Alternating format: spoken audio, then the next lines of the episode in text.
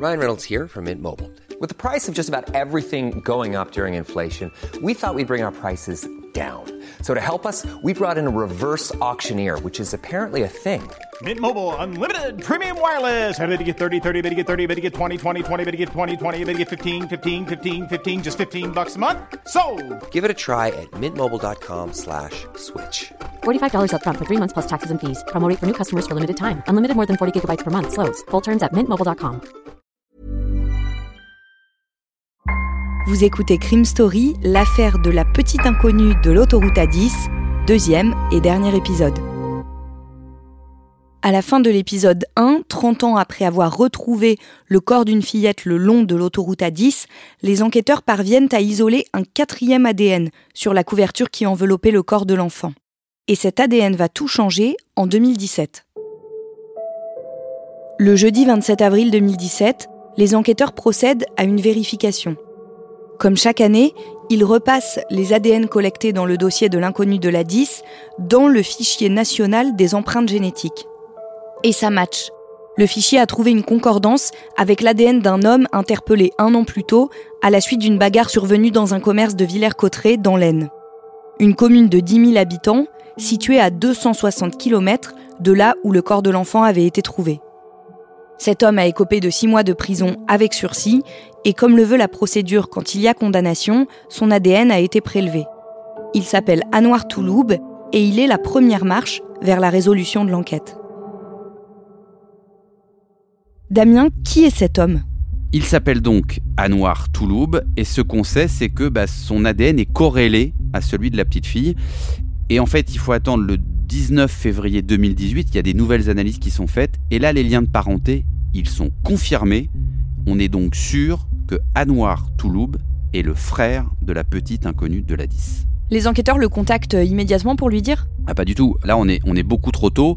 Et puis surtout, pour la première fois depuis plus de 30 ans, euh, les enquêteurs y tiennent enfin une vraie piste et surtout, ils tiennent enfin un lien de parenté, une vraie touche. Donc, ils vont laisser partir un peu de fil et puis ils vont faire une enquête d'environnement autour de cet Anouar Touloub. Alors, ils vont explorer discrètement hein, la vie de cet homme qui a 34 ans. Il vit dans l'Aisne depuis la fin de l'année 1987. Tiens, c'est pas une année complètement neutre, c'est l'année de la disparition de la petite fille de la 10. Euh, son père, Ahmed Touloub, a tenu un commerce euh, dans un quartier populaire de, cette ville de l'Aisne avant de se séparer de sa mère qui, elle, est repartie vivre à Puteaux, en région parisienne. La mère, c'est Alima El Bakhti. C'est une ancienne prof euh, retraitée originaire du Maroc.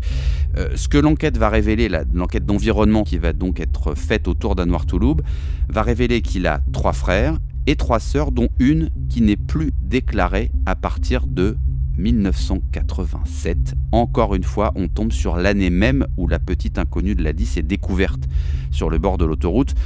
Donc en fait maintenant, on va connaître son nom. On sait qu'elle s'appelle Inas Touloub. C'est la première fois depuis plus de 30 ans que l'inconnu de la 10 a enfin un nom et donc une famille. Quelle est l'histoire de cette famille? Ce sait du couple en fait des parents euh, de cette petite, Ahmed Touloub et Alima El Bakli, c'est qu'ils se sont rencontrés au Maroc dans les années 70. Euh, Lui venait plutôt d'une région montagneuse du pays, alors qu'elle, elle était institutrice en ville d'une famille un peu plus, aisée. Euh, ensemble, ils ont ensuite décidé de venir en France pour s'installer. Mais par contre, pour mettre au monde sa troisième fille, Alima, elle a voulu retourner au Maroc. Donc c'est le 3 juillet 1983 qu'elle va accoucher à Casablanca de la petite Inas. Et ensuite, elles reviennent toutes les deux vivre en France?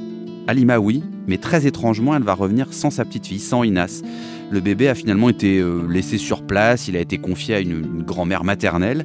Et en fait, la petite Inas, elle va rejoindre le reste de la famille à Puteaux dans les Hauts-de-Seine qu'à la fin de l'année 1984, alors qu'elle a déjà 18 mois. C'est quand même un scénario qui n'est pas très fréquent euh, d'accoucher, de laisser son nouveau-né, de repartir dans un autre pays.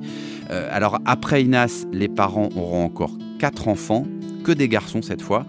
Euh, alors on va se rendre compte qu'Inas, elle est, déclarée à la CAF, elle a été inscrite à l'école. hein. Vous vous souvenez que le juge avait cherché dans pas mal d'écoles en France sans trouver, bah, elle était quand même inscrite à l'école. Elle a même été inscrite sur le livret de famille, mais jusqu'en 87, parce qu'après ça, évidemment, on n'a plus du tout de traces de la fillette. Quand les gendarmes frappent à la porte du pavillon gris de la famille Touloub à Villers-Cotterêts le mardi 12 juin à 8h30, Alima et Ahmed sont déjà séparés depuis 8 ans. Elle vit désormais seule dans cette maison austère qu'ils avaient fait construire ensemble pour accueillir leurs enfants. Dans le voisinage, on décrit le père comme une crème, mais on n'épargne pas la mère. Elle est qualifiée de pas nette, distante, déconnectée. Personne ne l'aimait, affirme même une voisine. Au même moment, à environ 80 km de là, les gendarmes sonnent chez Ahmed Touloub à Puteaux dans les Hauts-de-Seine. Comme son ex-femme, il est interpellé et mis en examen pour mauvais traitement sur Inas. Elle avait été surnommée l'inconnue de l'autoroute A10. Une fillette de 4 ans mutilée, dont on ne connaissait ni le nom ni le prénom. Avant-hier, ses parents d'origine marocaine ont été placés en garde à vue à Orléans, l'épilogue d'une énigme criminelle de plus de 30 ans. Comment se comporte Ahmed Touloub pendant sa garde à vue? Très souvent, les gardes à vue, elles commencent toutes un petit peu de la même manière. Il y a ce qu'on appelle, enfin ce que les, policiers ou les gendarmes appellent le PV de chic, c'est-à-dire celui où, le suspect ni euh, cherche à détourner l'attention, il n'a pas envie de parler, de, pas envie de répondre aux questions. Euh, donc là, Ahmed Touloub, il va commencer par, euh, par se confier sur une vie de famille plutôt harmonieuse, normale. on n'a pas l'impression qu'il sache vraiment ce qu'il fait en garde à vue, mais en fait, très très très très vite, il va craquer, il va avouer parce que le secret, il est beaucoup trop lourd à porter et puis depuis beaucoup trop longtemps surtout. Il va même évoquer son soulagement presque devant, devant les enquêteurs, devant les gendarmes. Il va avoir cette phrase, il va leur dire moi ça fait 30 ans que je vous attends. Comment est-ce qu'il justifie les sévices qu'a subi sa petite fille? Sa version, elle est assez claire, c'est-à-dire que lui, il va, il va expliquer que les sévices, c'est pas lui, les sévices, c'est sa femme. Euh, les violences sur Inas, c'est sa femme. Il va même détailler, il va raconter un épisode euh, assez parlant où un soir, en rentrant euh, du travail, il va découvrir sa petite fille, Inas, avec une trace de brûlure forte sur le dos. Il va questionner sa femme et elle va lui dire Oh bah non, mais elle est tombée sur le fer à repasser, voilà, c'est pas très grave. Et lui, à l'époque, il dit rien, et pourquoi il dit rien? Parce qu'il explique aux enquêteurs qu'il craignait lui-même euh, les accès de violence euh, de sa femme. Elle l'avait même frappé une fois, dit-il, à, coups de poing ou avec des objets, euh, parce qu'elle lui reprochait des, problèmes financiers, puis d'avoir abandonné sa carrière de, prof au Maroc. Donc voilà, lui, pour lui, toutes les violences, elles sont le fait uniquement d'Alima. Et comment se comporte Alima, la mère d'Inas, en garde à vue? Alors au début, elle va un peu feindre la surprise parce qu'elle dit aux enquêteurs mais je comprends pas, Inès, elle est vivante. Elle est, elle est mariée, elle est au Maroc, euh, elle n'habite plus en France depuis longtemps, mais je, voilà, elle est, elle est toujours là. Donc, euh, donc on, sent qu'il y a une forme évidemment de déni, que tout ce secret de famille qui tient depuis 30 ans, bah, il tient encore dans les premières déclarations de, Halima. Euh, mais on, on, sent aussi dans ses réponses, d'abord que ça va pas tenir longtemps comme version, et puis surtout qu'elle est très fragile psychologiquement et que bon finalement elle va finir par y venir comme on dit mais euh, toujours en donnant peu ou pas de détails et elle aussi en chargeant plutôt euh, son mari. Le 14 juin 2018, les parents d'Inas sont mis en examen pour meurtre sur mineur de 15 ans, recel de cadavres et violences habituelles sur mineurs de 15 ans à l'encontre d'Inas Touloub. Ils sont écroués tous les deux. Au cours d'une confrontation avec sa femme dans le bureau du juge d'instruction à Blois le 21 mai 2019, Ahmed revient sur la terrible soirée du 10 août 1987, alors que toute la famille s'apprête à prendre la route des vacances vers le Maroc. Je suis rentré à la maison un peu avant 1h du matin. J'ai trouvé la petite Inas avec une couverture sur le canapé. Ma femme m'a dit qu'Inas était tombée dans l'escalier et qu'elle croyait qu'elle était morte. Je regarde et elle respire plus, ni rien. Je suis sorti pour aller au commissariat, et en arrivant devant le marché de Puteaux, j'ai fait demi-tour. Pourquoi j'ai été lâche? J'ai peur. J'ai peur de ma femme, peur de perdre mes enfants. Ensuite, les valises étaient déjà prêtes. On a mis les enfants dans la voiture et on est parti. Vous me demandez où était Inas Elle était derrière, sur les genoux de sa maman. On a roulé. Sur l'autoroute, ma femme m'a dit de m'arrêter. Elle a ouvert la portière, elle est descendue, avec Inas dans les bras. Après, elle est remontée, sans Inas, et on est parti. Le juge se tourne alors vers Alima qui livre une autre version. Avant qu'on s'arrête, la petite, elle est pas bien. Elle baisse la tête sur moi. Est-ce qu'elle parle? Non, elle parle pas. Jamais je l'ai entendue parler, ni sourire, ni rire, jamais. Dans la voiture, elle a de l'eau qui sort de la bouche. Et à un moment, elle pose la tête sur moi. Elle bouge plus. Je la secoue. Je dis Inas va pas bien. Mon mari s'arrête. Je sais pas où on s'arrête. Il sort, il ouvre ma porte. Il me dit qu'elle est décédée. Après, je sais pas. Ma tête, elle s'est envolée. Après, il l'a pris, je sais pas. Après ça, Damien, le juge questionne les parents sur la manière dont le secret a été entretenu au sein de la famille. Oui, c'est évidemment une question qui vient tout de suite. Comment euh, un père, une mère peuvent garder ce secret pendant aussi longtemps? Plus de 30 ans, c'est quand même considérable. Euh, tout ça avec d'autres enfants hein, dans la famille qui ont, qui, ont, qui ont, grandi à côté.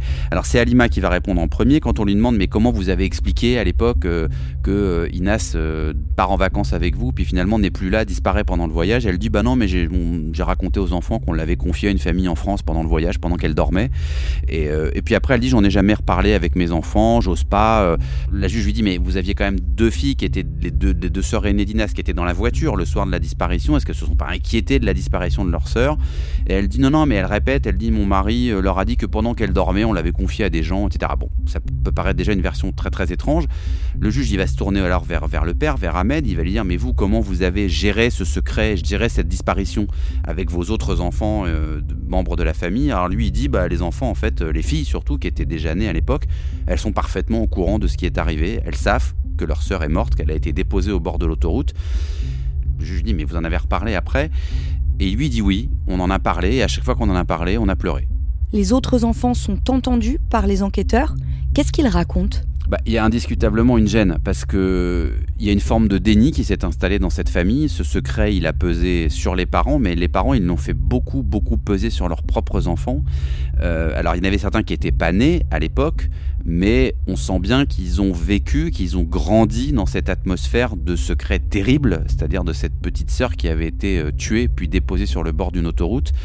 Euh, donc, ils vont finalement, après avoir été un petit peu hésitants au départ, ils vont, ils vont reconnaître, et surtout celles qui étaient, euh, qui étaient vivantes à l'époque, qu'elles avaient des souvenirs de leur sœur.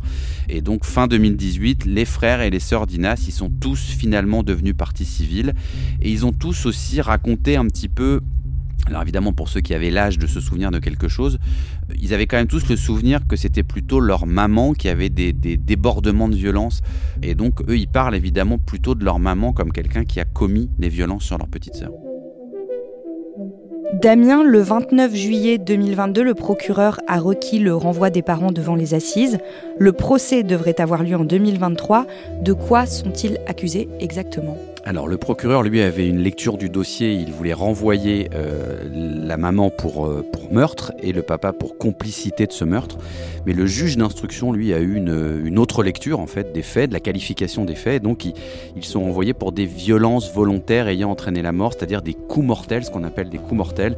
Alors ça ne change pas grand-chose et en même temps, c'est pas la même qualification. C'est-à-dire que le juge d'instruction a estimé que euh, la maman avait commis des violences qui avaient entraîné la mort de sa fille, mais n'avait pas eu l'intention de tuer sa fille et les parents continuent d'avoir deux versions différentes. Ahmed, lui, continue à dire euh, qu'en fait, quand il est rentré chez lui le soir euh, des faits après son travail, avant de prendre la voiture pour partir en vacances le 10 août 87, lui, il assure que Inas, euh, elle était déjà morte à ce moment-là. Alima, elle dit le contraire. Elle dit non, non, elle n'était pas morte, elle, était, elle dormait sur le canapé, mais elle est morte après dans la voiture. Et c'est mon mari qui a décidé après de l'abandonner, du coup, sur le bord de l'autoroute. Donc, Peut-être que le procès permettra d'en savoir plus, mais c'est pas évident parce qu'ils campent quand même depuis le départ tous les deux sur ces positions-là.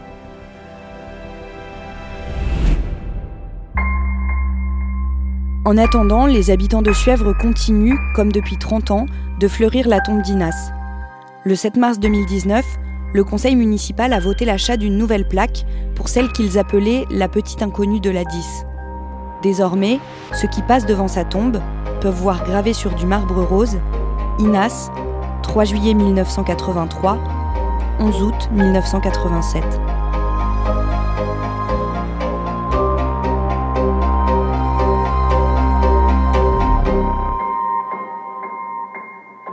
Vous venez d'écouter Crime Story, le podcast fait divers du Parisien, avec à la production Thibault Lambert et Emma Jacob, à la réalisation Julien Moncouquiole et à la rédaction en chef Jules Lavie. Un épisode raconté avec Damien Delseny et un podcast à retrouver chaque samedi sur le site leparisien.fr et sur toutes les plateformes d'écoute.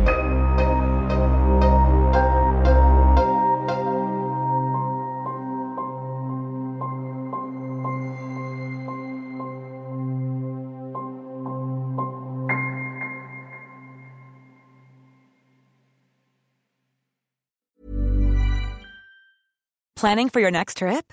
Elevate your travel style with Quince. Quince has all the jet setting essentials you'll want for your next getaway, like European linen, premium luggage options, buttery soft Italian leather bags, and so much more. And is all priced at 50 to 80% less than similar brands. Plus, Quince only works with factories that use safe and ethical manufacturing practices. Pack your bags with high-quality essentials you'll be wearing for vacations to come with Quince. Go to quince.com slash pack for free shipping and 365-day returns.